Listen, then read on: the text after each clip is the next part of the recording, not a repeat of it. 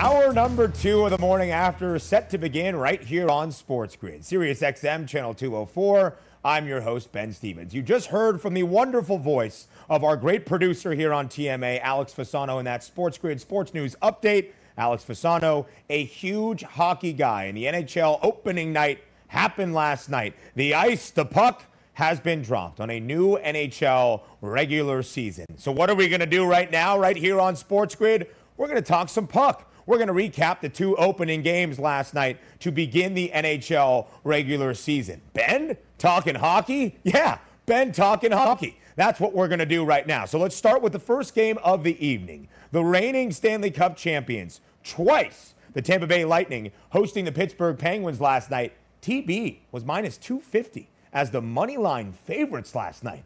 But look at this score. Look at the outcome the Pittsburgh Penguins pulling off the huge upset on the road last night against the Tampa Bay Lightning, winning 6 to 2, a power outage in Tampa Bay. Indeed, the Penguins scoring 6 goals in that game. They cash as a huge money line underdog. The total of five and a half goes way over for the opening game last night between the Tampa Bay Lightning and the Pittsburgh Penguins. And right now, the Pens are getting this done without three of their best players. No Sidney Crosby as of yet, no Evgeny Malkin, no Jake Guentzel as well. Jake Guentzel, by the way, a former UNO Maverick. How do I know that? I used to live and work in Omaha covering the UNO hockey program, one of the best in all of college hockey. Just a name to keep in mind. Obviously, Jake Guentzel has done some pretty impressive things during his time in the National Hockey League as well. So, again, the Pittsburgh Penguins getting the win in upset fashion on opening night of the NHL season, winning 6 2 on road ice against the Tampa Bay Lightning. But do not fear, the Lightning still have the second shortest odds to win the Stanley Cup right now on the FanDuel Sportsbook at plus 650. If they cash on those very short odds to win the Stanley Cup, it would be the third time in three years the Tampa Bay Lightning have hoisted Lord Stanley's Cup. I don't think that's going to happen based on what we have heard and what we have seen from some of the smartest hockey minds that I know personally. Alex Fasano, our intern Andrew Bacigalupo, a big hockey guy as well. And then, of course, yesterday, Mike Carver, who was here on the show as well. The next game up, the second game of the evening, release the Kraken, the franchise debut for Seattle on the road against the Vegas Golden Knights. A competitive game, Seattle scoring three goals but Vegas ultimately pulling out the victory, winning 4 to 3 on home ice last night, cashing as a huge money line favorite. They were minus 255 entering the game. But good to see Seattle getting a couple scores up there, putting up three goals. On the other side for Vegas, Max Pacioretty scored two goals in the win. The Vegas Golden Knights, we just talked about the Tampa Bay Lightning, plus 650 to win the Stanley Cup, the second shortest odds. Vegas, the third shortest odds at plus 700. The Colorado Avalanche have the shortest odds at plus 550 right now in the FanDuel Sportsbook, but two of the three shortest odds for the Stanley Cup in action on NHL opening night. Vegas has very short odds as well, the second shortest to win the Western Conference in the National Hockey League at plus 300. Colorado, the favorites to win the Stanley Cup, also the plus 190 favorites to win the Western Conference. Vegas is expected to obviously be a part of the postseason to have a great chance of claiming Lord Stanley's Cup. And a big reason for that is their dominance, as we expect, of the Pacific Division this year in the NHL. The heavy odds on favorites, as of right now, at minus 180 to win the Pacific. As we welcome in our Sports Grid radio audience here, the second hour of the morning after, just getting underway. I'm your host, Ben Stevens. You are listening on Sirius XM, channel 204, the Mightier 1090 out on the West Coast. We're talking hockey right now. The start of the NHL season last night. Two great games. The Pittsburgh Penguins getting the upset on the road against the reigning Stanley Cup champions two times of that matter of fact. The Tampa Bay Lightning, the Pens winning 6 to 2 in Tampa last evening. And then Vegas getting the win on home ice in the debut of the Seattle Kraken franchise. The Vegas Golden Knights prevailing over the Kraken, winning four to three. So again, Vegas, the third shortest odds to win the Stanley Cup right now at plus 700. The second shortest odds to win the Western Conference at plus 300. Very strong odds. The longest odds, the odds on favorite odds to win the Pacific Division in the NHL right now at minus 180 on the FanDuel Sportsbook. You might be thinking to yourself, is it time to get into hockey when we have so much action all around? Well, no Major League Baseball tonight. The NFL is still one day away. Unlike last night, no college football, although having the Fun Belt on a Tuesday was great. Hope you tailed my best bet of the day and took the under for Appalachian State and Louisiana. So maybe we turn to the rink tonight and we look at the NHL because we have five games this evening. The Canadiens and the Maple Leafs in Toronto, the Rangers getting underway on the road against the Caps, the Winnipeg Jets and the Anaheim Ducks, the Jets a road favorite at minus 138. The Chicago Blackhawks taking on the Stanley Cup preseason favorite right now in the FanDuel Sportsbook, the Colorado Avalanche, who are minus 205 at home in Denver, Colorado tonight. And in the late night game, the Vancouver Canucks and the Edmonton Oilers. The Oilers, a heavy favorite against the Canucks as well on home ice. The Oilers, minus 200. Mike Carver told you yesterday if you're looking for point totals, regular season point totals right now, the Chicago Blackhawks present a little bit of value in that market as well. The Blackhawks plus 168 on the road tonight against the Avs out there in Denver, Colorado. Five games of NHL action tonight on a rather quiet slate across the sports landscape. Maybe you find some value on the NHL board right now on the FanDuel Sportsbook. It's been over an hour of the morning after, and we haven't talked any college football. What's good with that? We change that. Coming up next, Heisman Market Movers on the other side of the break. Sirius XM, Channel 204. SportsGrid.com. Betting insights and entertainment at your fingertips 24 7 as our team covers the most important topics in sports wagering real time odds, predictive betting models, expert picks, and more. Want the edge? Then get on the grid. SportsGrid.com.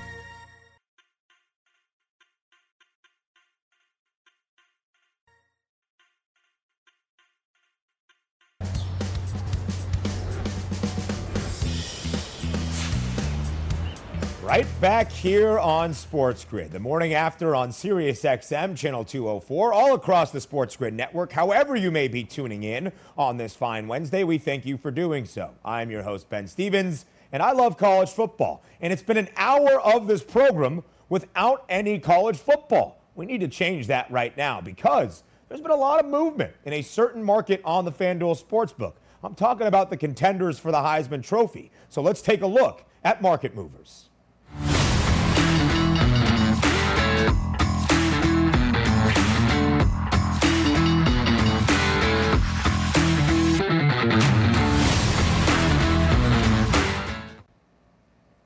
All right, so right now on the Heisman Trophy board on the FanDuel Sportsbook, you will see two guys with the same exact odds to win the Heisman Trophy. The two shortest odds currently belong to Matt Corral and Bryce Young. Matt Corral of Ole Miss, the quarterback, Bryce Young of Alabama, also a quarterback. Both of those guys at plus 200 right now, tied for the shortest odds of striking the pros in December right here in New York City. But let's see how that market has moved based on a snapshot we took back on September 6th. Now, that date was following week number one of this college football regular season.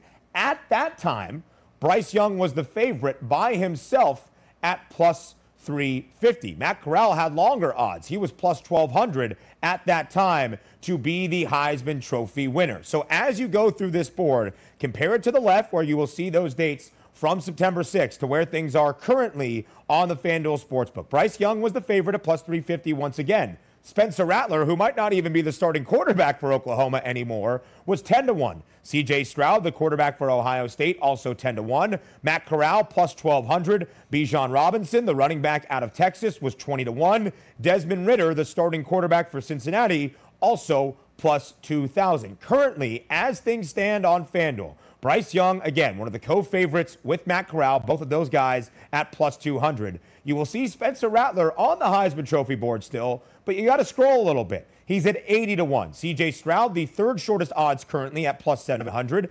Odds working in his favor by nearly three bucks. You have Bijan Robinson, the odds working against him from 20 to 1 to 30 to 1. And then Desmond Ridder has stayed the exact same at plus 2,000. So let's begin with the two favorites right now on the FanDuel Sportsbook Bryce Young and Matt Corral, two quarterbacks out of the Southeastern Conference for Alabama and Ole Miss, respectively, both at plus 200 currently. So when you look at those initial odds from the Heisman, that came again week number one of the college football season. Matt Corral had much longer odds in the preseason at a certain point. Bryce Young has always been one of the guys with the five shortest odds. The quarterback for Alabama, you are always going to be in preseason Heisman contention. Let's start with Matt Corral because he has had some of the most movement on this board. $10 of movement in his favor. No real surprise as well because Matt Corral at the helm of that explosive Ole Miss offense is liable to put up big numbers throughout the entirety of this college football season. And Ole Miss, despite a loss to Alabama,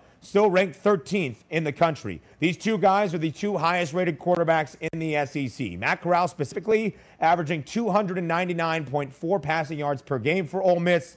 He has 12 touchdowns to zero interceptions. I highlight those zero picks because that was an area Matt Corral struggled last year in 2020. It was an area of emphasis for the run and Rebs signal caller that he himself highlighted and said, I need to be better. He has been a ton better because when you look at those zero interceptions right now, it's very impressive. He had 14 last year, including two games for Ole Miss where he had five or more interceptions in a single game. He has cleaned that up in a big way. Zero interceptions so far this season. Also, showing off a little bit of his versatility as well. He has three games so far this year for Ole Miss, three of the five for the Rebs, with 55 or more rushing yards on the ground in eight rushing scores for Matt Corral. Matt Corral will have plenty of opportunities in the SEC West to continue to put up big stats and big numbers to be a part of the Heisman Trophy race throughout the entirety of the year. I hope you got him when he was plus 1200. I hope you got him in the preseason when he opened up around 25 to 1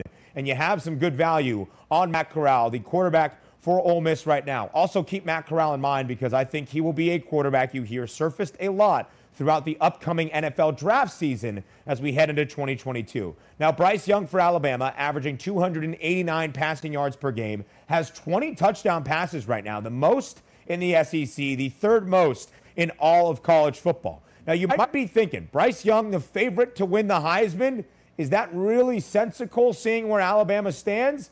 Alabama is still minus money to make the college football playoff. Those updated odds now up on the FanDuel Sportsbook. They're minus 150 still to make the CFP. They are plus 110 to win the SEC, the second shortest odds. Still the second shortest odds to win the national championship at plus 250 right now on the FanDuel Sportsbook.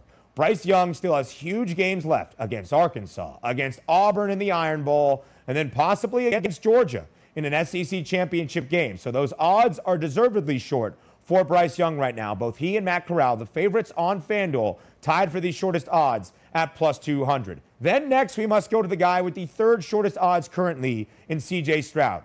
Plus 700, shorter from 10 to 1, where he was on that board you saw for our market mover segment after week number one of this college football season. Ohio State was struggling, though, through weeks three and four of this year. The defense wasn't good. CJ Stroud wasn't all that good at the helm of that Ohio State offense. His odds got longer, now back down to plus 700. Triple digits, the third shortest odds. CJ Stroud has the highest quarterback ranking in the Big Ten Conference right now, the highest rating for the Big Ten, the third highest in all of the country. He is averaging 10.8 yards per pass attempt. That is the most in the Big Ten Conference. So the first three weeks, CJ Stroud put up huge numbers in the Oregon loss, but he was under 300 passing yards twice in the two of two of the three first games for Ohio State this year. Only had 185 versus Tulsa in a game that Ohio State was tested at the shoe in Columbus. He then didn't play against Akron, and he had three interceptions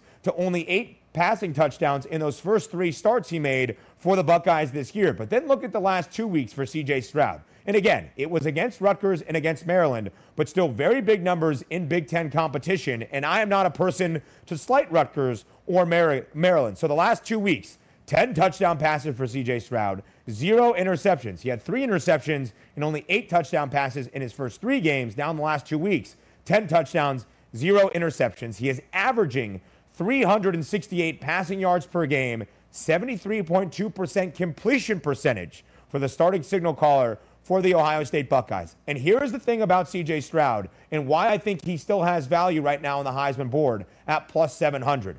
Ohio State and the rest of the Big Ten East have yet to play each other. There are four teams out of the Big Ten East Division, all ranked in the top 10 Ohio State, Michigan, Penn State, Michigan State. None of those four teams have played one another yet. Huge opportunities for the Buckeyes here down the stretch, and still the odds on favorites at minus 150 to win the Big Ten Conference. And I would be remiss as Big Ten Ben if I did not mention Kenneth Walker III, the stud running back for the Michigan State Spartans. He was not on this market movers board because I don't know if we could have seen his odds in the preseason. But right now, he has the sixth, or excuse me, tied for the fourth shortest odds at plus 2,000 to win the Heisman Trophy with Cincinnati's Desmond Ridder. He has the shortest odds of anybody, not a quarterback. He is the leading rusher in college football, 129 rushing attempts, 912 yards. That's 100 more yards than the next closest competitor in terms of those rushing yards leaders in all of college football. Nine rushing touchdowns. That's tied for most, fourth most in the country. You see Bijan Robinson, another running back we featured on this board, 20 to 1 to 30 to 1. Kenneth Walker, shorter odds currently at 20 to 1 to win the Heisman Trophy. And then again, Spencer Rattler, 80 to 1 right now, was 10 to 1 after week one, was plus 350 as the preseason Heisman favorite. We're not even sure he's the quarterback anymore for the Sooners. Lincoln Riley yet to name a starter for OU against TCU in their upcoming matchup this Saturday night against the Horned Frogs. The Heisman market has moved. It is now time to hear from FanDuel's Tom Vecchio to get some NFL prop perspective, maybe even some hockey talk here on the morning after. We return with Tom Vecchio on the other side of the break, Sirius XM, Channel 204.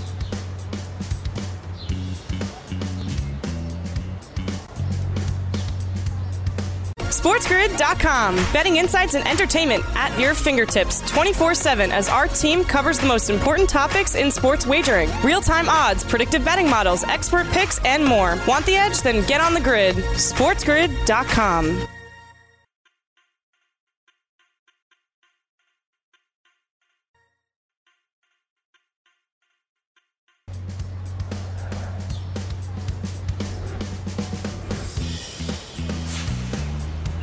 Back right here on the morning after on Sports Grid, Sirius XM Channel 204. I'm your host, Ben Stevens, and very pleased to be joined right now by FanDuel's Tom Vecchio. He is the home run prop king, he is the NFL prop king. He will soon be the NHL and NBA prop king as well. A very busy time of the year for Tom Vecchio, so we are very grateful to have him here on the morning after. Tom, how goes it, my man? I'm doing good. NHL started last night. I'm ready for the season. Obviously, hosting the podcast for uh, numberFire. NBA starts next week. Exciting time for MLB. NFL's in full swing. It's a great time to be a sports fan. It is a great time to be a sports fan. The only sport you did not mention that I personally love, college football, but I'll let you off the hook for that one. So let's focus right now on the NFL. We are about to start week number six tomorrow night in Philadelphia, the Eagles and the Bucs. The Bucs a touchdown favorite right now, but from a prop perspective, Tom, where do you think the edge is in this game between Tampa and Philly? That would lie with Miles Sanders and the over on his 23 and a half receiving yards is sitting at minus 114. Mm. I will say I also like his uh, total receptions prop that's sitting at two and a half right now. It's at minus 158, so there's a little bit of juice there. If it went to three and a half, I would also have interest depending on what the juice is. And I know everyone's going to say, oh, Tampa has a good defense, you know, quote unquote good defense. And I think we need to look at that in a little bit of context. Now, prior to last week's game, uh, before they played the Dolphins, Tampa Bay came in allowing the sixth most receptions and the seventh most receiving yards to running backs specifically. Then we saw them play the mm. Dolphins, and what happened? Myles Gaskin went for 10, 72, and two touchdowns against them. This puts Tampa now dead last in the league for the most receptions allowed to running backs and the fourth most receiving yards allowed. So Tampa has a quote unquote good defense. They're terrible against receiving running backs. So the two and a half, uh, over two and a half receptions for Miles Sanders, the over two, uh, 23 and a half receiving yards for Miles Sanders is the spot that I want to go, combined with the fact that we see Philly as seven point underdogs, which should put them in a positive passing game script. I think it all lines up for Sanders, who apparently isn't running the ball that much anymore. I'll take the over there. Yeah, don't forget, what was it, week two or week three, where Miles Sanders had four or five rushing attempts, but was still a feature in the backfield in that passing game alongside Jalen Hurts. I like that lean for tomorrow night on Thursday Night Football. The Eagles, again, a seven point home underdog, like Tom alluded to, the total for that game 52 and a half. Tom, another spot you're looking at, looking ahead to Sunday's slate, is one of the more intriguing games you will see between two teams in the NFC. Two teams that are certainly going to battle, it seems, for one of the two wild card spots, one of the three wild card spots, rather, in the NFC this year. The Panthers at home, a short one point underdog against the Minnesota Vikings. What side do you like in that game, Tom? That would be the Panthers at plus one. And realistically, I saw this line and I'm looking at it and saying, why are the Vikings favored? Uh, I know the Panthers have lost two games in a row. They lost to the Eagles last weekend. They lost to Dallas the week before, but they looked good against Dallas. They put up 28 points. Like Dallas is just really good. We know that. Why are the Vikings on the road being favored? They are a field goal away from just losing to the, the Detroit Lions last week, and they beat the Seahawks. I, I guess that's a good win, but they looked terrible against the Browns two weeks ago. They barely beat the Lions, and now they're on the road as favorites against Carolina, who sure are on a two game losing streak, but they aren't the two worst losses in the world. So the Panthers at home, we know uh, they should be getting, or I don't know if we know that for, for a fact yet, but they could be getting CMC back this weekend plus one at home, like I will take that against the Vikings anytime. It's sitting at minus 106 right now. Panthers plus one at home. That line just does not make sense to me. Yeah, when you think about what Minnesota has done on the road in the last couple years as well, we know their struggles against the spread on the road versus what they do at home. So far this year, two road games for Minnesota, one and one against the number. The Panthers also in plus money on that money line as of right now at plus 102 as the home underdogs this upcoming Sunday. That would be a game, Tom, I would put a pin in and see if we are going to have line movement by the time we get the kick on Sunday afternoon at 1 p.m. Eastern Time. That is going to be a great game in the NFC, a great game in the AFC. The Baltimore Ravens hosting the Los Angeles Chargers. A total for that game of 51 and a half. A Chargers team that only has one over so far this year. It was last week in a game that had 89 combined points against the Cleveland Browns, but still, I think we can expect to see some offense between the Ravens and the Chargers on Sunday afternoon. Tom, are you leaning to the over for this matchup? Yes, the over 51 and a half. And I know you just said that they only have actually won over this season. And if we look back at some of their the other games where they hit the under, some of those games are up at 55, 55 and a half, or 54. This is just a little bit lower, sitting at 51 and a half. We look to the other side for the Ravens, and I think it's pretty clear that their defense is not what it has been in previous seasons you know, they, they got a win against Detroit. They got a, a, you know, I would say that's an easy win. They struggled against the Chiefs uh, in that game. There was a ton of points there. They struggled the other night against the Colts, who are an average to above average offense at best. And given the fact that we have great offenses now on both sides with the Chargers putting up tons of points every week, I think that this is just leaning towards the over. 51 and a half, I think, is a spot where we will see them hit the over again. The, the games prior for the uh, the Chargers were up at 55. 55 and a half. I'm not really too worried about that. Frankly, I don't care that the Chargers are playing a 1 p.m. game, West Coast going to the East Coast team, like all that nonsense. I'm not worried about that. We saw them do it uh, in week one. Yeah, they didn't score a ton of points, but that was week one of the NFL season. Now they are in rhythm. Two great receivers, great running back. We have all the offensive weapons on the Ravens side. I am leaning the over here uh, again and again, as long as well as looking here for a game stack in DFS. Yeah, Tom, I also think you could. I like the way that you conceptualize that because only the fact that Chargers have hit one over so far this season might be like, oh, are they really built for an over team? But you have to compare that to the numbers. We saw the game against the Cowboys in SoFi hover around a 54 and a half, 55 and a half. Of course, against the Chiefs in Arrowhead, it was up there in the mid 50s as well. I actually think 51 and a half might be a buy low spot on these two teams, two top 10 scoring offenses in the NFL. The Chargers averaging 28.4 points per game. The Baltimore Ravens 27.2 points per game. You alluded to it right there. Great wide receivers for the Los Angeles Chargers. On the other side, Lamar Jackson has been very profitable in his passing yards prop, going over in all five games so far this year. From a prop perspective, where does your eye go for this matchup on Sunday between Baltimore and Los Angeles? So it would lean towards the over for Lamar Jackson's rushing prop. Uh, as usual, I think he's obviously phenomenal. As you said, the the passing yards prop for Lamar has also been very profitable. I would also look to the longest receptions for Mike Williams or Keenan Allen the corners for the Ravens are not good this year. We've seen them certainly struggle uh, throughout the beginning portion portion of the season. Season, so that's where I would also look. And then Mark Andrews, anytime touchdown, I think that should be an easy option as well. Uh, if you want to take a longer shot, uh, Donald Parham, anytime touchdown for the Chargers. He's hmm. really getting involved in the offense as a second string uh, tight end behind Cook, but you know, he's running out there more and more snaps, more and more routes. He had two touchdowns last week. If they're going to be getting him more involved in the offense, that's a spot I would also look.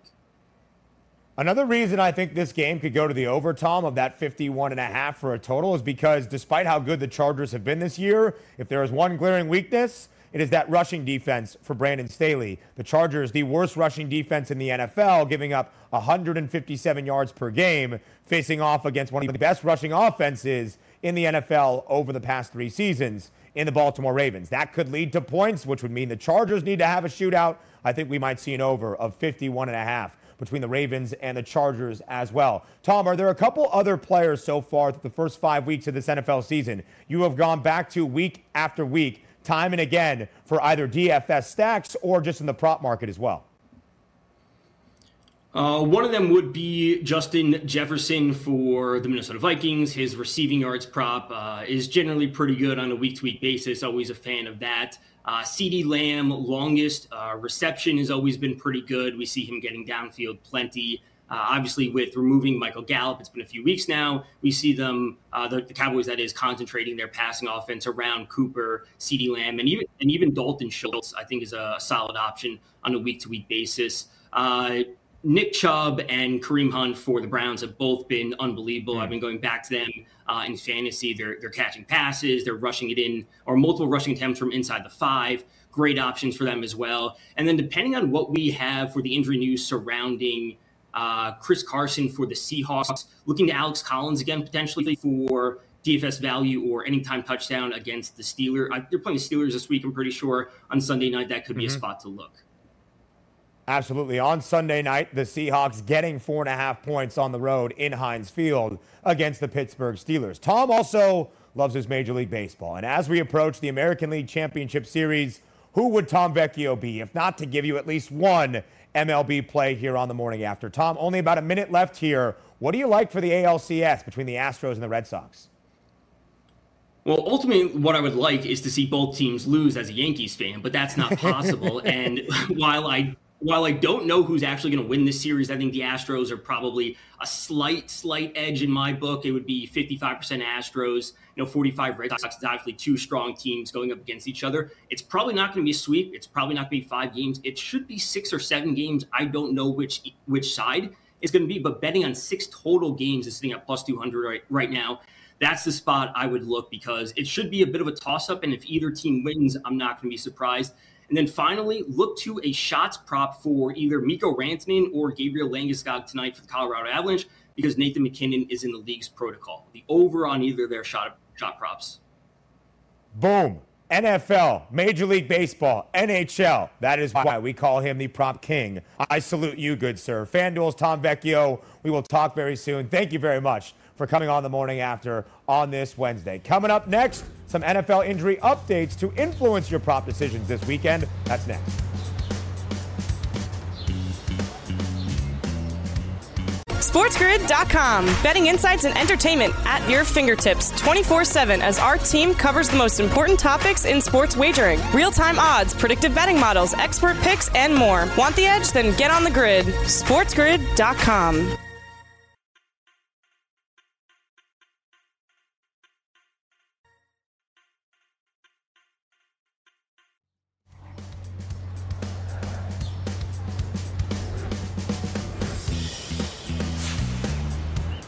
Welcome back to the morning after on Sports Grid, Sirius XM, channel 204, all across the Sports Grid network. I'm your host, Ben Stevens. As we look forward to week number six in the NFL, it gets underway tomorrow night. The Tampa Bay Buccaneers on the road, laying seven points at the Philadelphia Eagles. But this is the point of the season where injuries really start to have an impact on a week by week, game by game basis for your favorite team or your favorite team to lay a wager on. So we need the updates from one of the brightest minds in the industry, pro football doc Dr. David Chao. And you will look across the FanDuel Sportsbook right now, and you might have your eyes glow wide open because the biggest number of the entire NFL weekend, number six, the Los Angeles Rams laying 10.5 against the New York Giants. The Giants could be without, the services of Saquon Barkley for quite some time. Let's hear what Dr. David Chao has the latest on Saquon.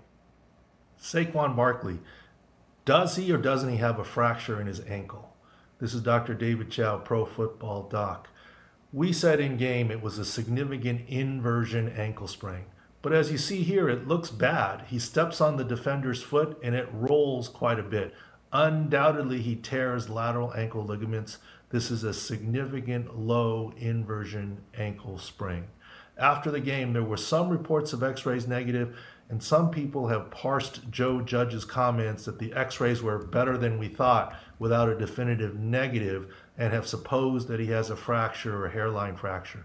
I do not believe that to be the case based on he's, how he's been treated and how it swelled up. Yes, I get that there's worry, but with that amount of swelling, it usually is a ligament tear. Now, sometimes with a ligament tear, there is an avulsion where a small piece of bone is pulled off of the ligament. Now, technically, that may be x rays not negative. It's negative for stability fractures, instability fractures, where you might need surgery. But a small piece of bone is pulled off with the ligament. It's really treated as a ligament sprain or tear and not as a fracture. So we can rest assured that the x rays are okay. He doesn't have a fracture. He won't need surgery. Look, uh, it's going to be very difficult to return in just two weeks. He may indeed be on injured reserve uh, and miss three games, but it's not a fracture. It won't involve surgery, and it will give Saquon some time to uh, rehab from his right knee ACL as well. Here, we're just trying to provide good news when possible and give you the real story in analyzing injuries. That's what we do. We analyze injuries using my 17 years of NFL experience as opposed to reporting on injuries. Hope it's helpful for you. Uh, subscribe here at YouTube or go to profootballdoc.com. And Dr. Chao was on the show on Monday as well, and he mentioned that last point there about Saquon Barkley that if this ankle injury is not overly significant, meaning that Saquon will not have to be placed on injured reserve, he could use these couple of weeks to also continue the rehab of that right knee, the right torn ACL that ended his season only after a couple of games last year in 2020. A silver lining for Giants fans who are maybe looking for a bunch of silver linings. Of course, Daniel Jones also knocked out of that game last week for the Giants against the Cowboys. He was in concussion protocol. Kenny Golladay was out. Kadarius Toney got ejected for throwing a punch. Things are not great right now for the New York Giants in year number two of Joe Judge. Reflected on the FanDuel Sportsbook as well. The Giants, the longest odds right now to win the NFC East at plus 3,100. Their updated team win total right now, just five and a half, and the under has the heavy juice at minus 135. There is a reason the Los Angeles Rams, who have the second shortest odds to win the NFC, have the biggest spread in their favor across the entire NFL Sunday slate for week number six. Again, the Rams on the road in the New York, New Jersey area, laying 10.5 points against the New York Giants on Sunday. A big number, and we have seen big numbers often go the way of the favorites so far throughout the first five weeks of the NFL season. A game we have touched on a decent amount so far because of some of the injury concerns as well. Sunday night football between the Pittsburgh Steelers and the Seattle Seahawks. Now, the Steelers are going to be without Juju Smith Schuster, their stud wide receiver, throughout, throughout the good majority of the rest of this season. The Seattle Seahawks are going to miss their starting quarterback and one of the best in the league in Russell Wilson for quite some time as well. An injury to the right throwing hand for Russ Dr. David Chao gives you the update on what exactly that timeline looks like for Russell Wilson's return for Seattle. Here's the Russell Wilson breaking news. This is Dr. David Chao, Pro Football Doc. Yes, indeed, he did not break the finger. Yes, indeed, it wasn't a dislocation, no avulsion. A tendon rupture or a mallet finger was confirmed. We indicated surgery was likely with a pin. That surgery has happened that's where our optimism ends. Initially, we felt that with the one pin or screw in place, stabilizing the droop in the finger, if he could alter his grip to throw accurately, it would be a very short absence and maybe even a chance to play in 10 days for the week six contest. But now the report after surgery is that it was more complicated and more than one screw was needed. When's the last time you heard a GM say after a draft that he didn't get what he wanted or the draft was harder or he didn't get the players? Surgeons usually say, and reports usually come out optimistic. Things went as expected. In this case, with the report of things more complicated and multiple screws per a rap sheet report, we have to have some pessimism and we have to feel like Russell Wilson's playing and starting every game at quarterback for 10 years. That streak is likely coming to an end, and we'll see how long that it is. The initial optimism of stabilizing a soft tissue injury, mallet fracture, to allow the tendon to heal, altering his grip, probably has to be altered given the report of multiple screws here. Early reports indicate a month, six weeks. We'll have to see. Uh, best wishes for Russell Wilson, and we'll have to let the injury news play out here. But it doesn't seem good at this point in time. Go to profootballdoc.com for updated details.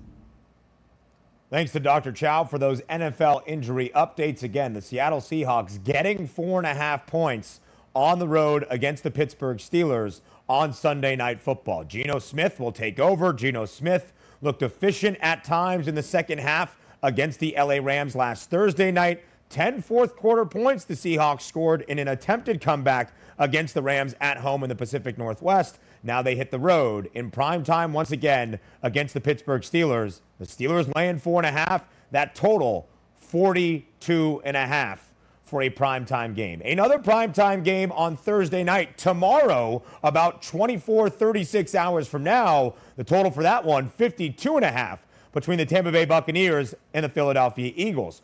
Also, like for Russell Wilson and the Seattle Seahawks, their quarterback dealing with an injury to his right throwing hand. That might be the same for the Tampa Bay Buccaneers. Tom Brady has a sore, injured right thumb on that throwing hand. He injured it against the Miami Dolphins. He says currently it is sore, but should be ready to go for tomorrow night in Philadelphia. It didn't seem like it slowed him down last Sunday against the Miami Dolphins. Tom Brady throwing for 411 yards and five passing touchdowns in a rout of the Miami Dolphins by the Tampa Bay Buccaneers. This one courtesy of our producer, Alex Fasano, always chock full of fun facts. We'll hear a little bit more about that later. Tom Brady, the first time in his career, he threw for 400 or more yards and five touchdowns in a single game. So Tom should be okay for Thursday night football. What is that? Oh, I'm getting word. Okay. I'm getting word right now that we have some big news here on the morning after making his return to the Sports Grid airwaves to help me break down Thursday night football tomorrow. The Bucs laying seven on the road to the Philadelphia Eagles. Is it true? Is it the Sussman himself, Greg Sussman, El Jefe, as he is known here? Greg Sussman, are you there down in the pit? I would prefer you just call me boss at all times. That's that's oh, uh, yeah. that's how it El works Jefe. around here. But uh, it is pleasure uh, to be back joining you from our pit here. We are doing uh, crack production work Everything is fantastic, yes. Ben. Uh, or you're doing a fantastic job. Thanks. I, I appreciate you saying that. I want you to do a fantastic job right now and helping us break down Thursday night football a little bit. Brady should. I'm going to break okay. it down just like Alex, Alex is breaking it down behind me. That's what how I'm going to break it down. Oh. oh, heck yeah. Okay, you break it down any way you want. How's Alex Fasano doing? Is he okay? Is his fun fact ready for next segment? I see him walking there. Oh, oh, we're wiping off the he, screen. Okay. he, he's doing the Alex thing here, Ben, where he's just pacing right. back and forth. He's freaking out, like, like knowing things are probably going wrong somewhere, right? So he's pacing back and right. forth. He's just kind of wiping things down because that's his way of calming himself. Uh, but I think things are ready for the fun fact. I, I believe so. Am I ready? Well, the fun fact Mr. Bossman, is next segment. We still need to fill some time yeah. here on the airway. I, know, I, uh, I understand, yeah. Ben. I know I know how oh. the segments work. I know how the rundown works. Right. I'm saying he's preparing yeah. himself to like get ready for the fun fact next segment here on the morning. Gotcha. Yeah. Gotcha. That makes a ton of sense. So, Greg, do you have any strong thoughts on this Thursday night football game tomorrow. Are you going to be watching it at Dan and John's having some wings, or do you think that Tampa Bay minus seven is a better bet here on Thursday night? So it's funny because I have been in on Philly all year long. I'm talking to your co-host on mm. the early after, Kevin Walsh, who for some reason him and I all over Philadelphia. Him because he's an Eagles fan. Me don't know why. Right. I'm a Giants fan. But the fact is, right. Uh, I, I, feel like that Eagles offense could really move the ball at the snap of a finger, much like Lamar Jackson and the Ravens did on Monday night, where they were terrible for a half and then they could just go off. It's kind of what Jalen Hurts could do, just in like a worse way. And I feel like they're going to be able to just hang in there with the Bucs. Their defense is bad, but I think they hang in there. I like the Eagles plus seven on Thursday night. Again, not an Eagles fan, except for this year. I like Jalen Hurts. I think the Eagles will hang in there with Tampa on Thursday. That's how you can trust Greg Sussman right there. A diehard Giants fan picking the Eagles to cover a number on Thursday night. My father would handicap this game, Greg, in a very simple way. Hometown dog in a primetime game, and you're giving me seven points? Fly, Eagles, fly, says Rick Stevens. I can guarantee you that. Greg, also, I'm, I'm, I'm surprised quarterback that, like, news. What? I'm surprised yeah, that your dad, right, isn't just like, oh man, Jalen Hurts. I love John Mellencamp. It hurts so good. Give it to me, baby. Like that's what I can see your father doing. My dad, a big fan of the Coug, no doubt about it there, Greg. But he also texted me yesterday. My best bet of the day that I gave out here on the program was Louisiana and App State, the under of 57 and a half. He texted me, good job on the under. I was like, did you actually go out and bet it? He's like, yeah. I'm like, dad, at times, brother, you got to ease your roll with everything that I say. Maybe we can talk some shop after the show, not just listen here, but he watches every day on Spectrum Sportsnet out there in Los Angeles. Greg, any final thoughts here before we close out this segment and before we get to Fasano's fun fact of the day? Ben, you know you're a true broadcaster when you call it a program and not a program. Yeah. Have a fantastic yep. rest of your show. Keep it up. That's what I learned from my co-host on the early after, Kevin Walsh. That's what every SEC, every SEC football coach says. It's a program. It means that much to us here on Sports Grid on the morning after. Shout out to El Jefe himself, the boss man, Greg Sussman, for joining us and helping us have some fun here on TMA. NFL injury updates from Dr. David Chao, giving you that perspective as we look ahead to NFL week number six. We round out this second hour of the morning after, also checking in with members of the pit. Alex Fasano's fun fact of the day. Let's see how fun it is on the other side of the break. Sirius XM, channel 204.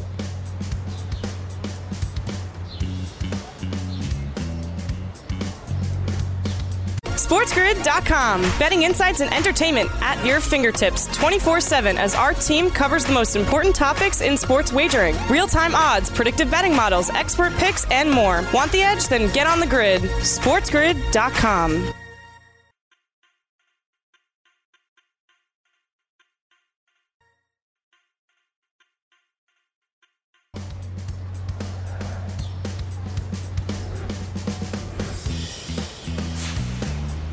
Closing out hour number two here on the morning after on Sports Grid, Sirius XM, channel 204. I'm your host, Ben Stevens, but I am one mere part of this family here on the morning after and across the Sports Grid network. You just heard from Greg Sussman down in the pit. Our fearless producer, Alex Fasano, also down in the pit, where he is currently clocking up some information, always working, always grinding to give you the facts that are the most fun all across really the entire sports landscape, but today in the NFL. And this is what Alex Fasano has cooked up for us today. Fasano's fun fact of the day is all about Kyle Pitts, the stud rookie tight end for the Atlanta Falcons. Right now, Kyle Pitts is on track to have 1,047 receiving yards this year in his rookie campaign in 2021. It would make him just the second rookie tight end with 1,000 yards in NFL history. The only other, Mike Ditka, the former head coach of the Chicago Bears, back in 1961 is when Ditka did it during his rookie season as a tight end. If you're looking for value, get this from Alex Fasano right now. Kyle Pitts, plus 1,400 to win Offensive Rookie of the Year. And here is the most fun of the fun facts. Kyle Pitts' 308 receiving yards are the most by a tight end in his first five NFL games since at least 1950. You know what that means since at least 1950? That means that Alex Fasano went back in the NFL history books, was flipping page by page in the tight end category to see what the most receiving yards through five games of an NFL season were for a rookie tight end. Kyle Pitts has it with 308 receiving yards so far at that tight end position for the Atlanta Falcons. And we saw that pay off in a big way on this past Sunday in London. Matt Ryan was targeting Kyle Pitts a ton, going over 100 receiving yards in a single game for the first time in his NFL career. Again, Kyle Pitts plus 1,400 to win Offensive Rookie of the Year. Alex Fasano, thank you for your very fun fun fact. Alex Fasano's fun fact of the day. Get in on Kyle Pitts now. That's why you draft him number four overall as a tight end. Coming up, happy hour of the morning after. Hour number three on the other side of the break, right here on the grid.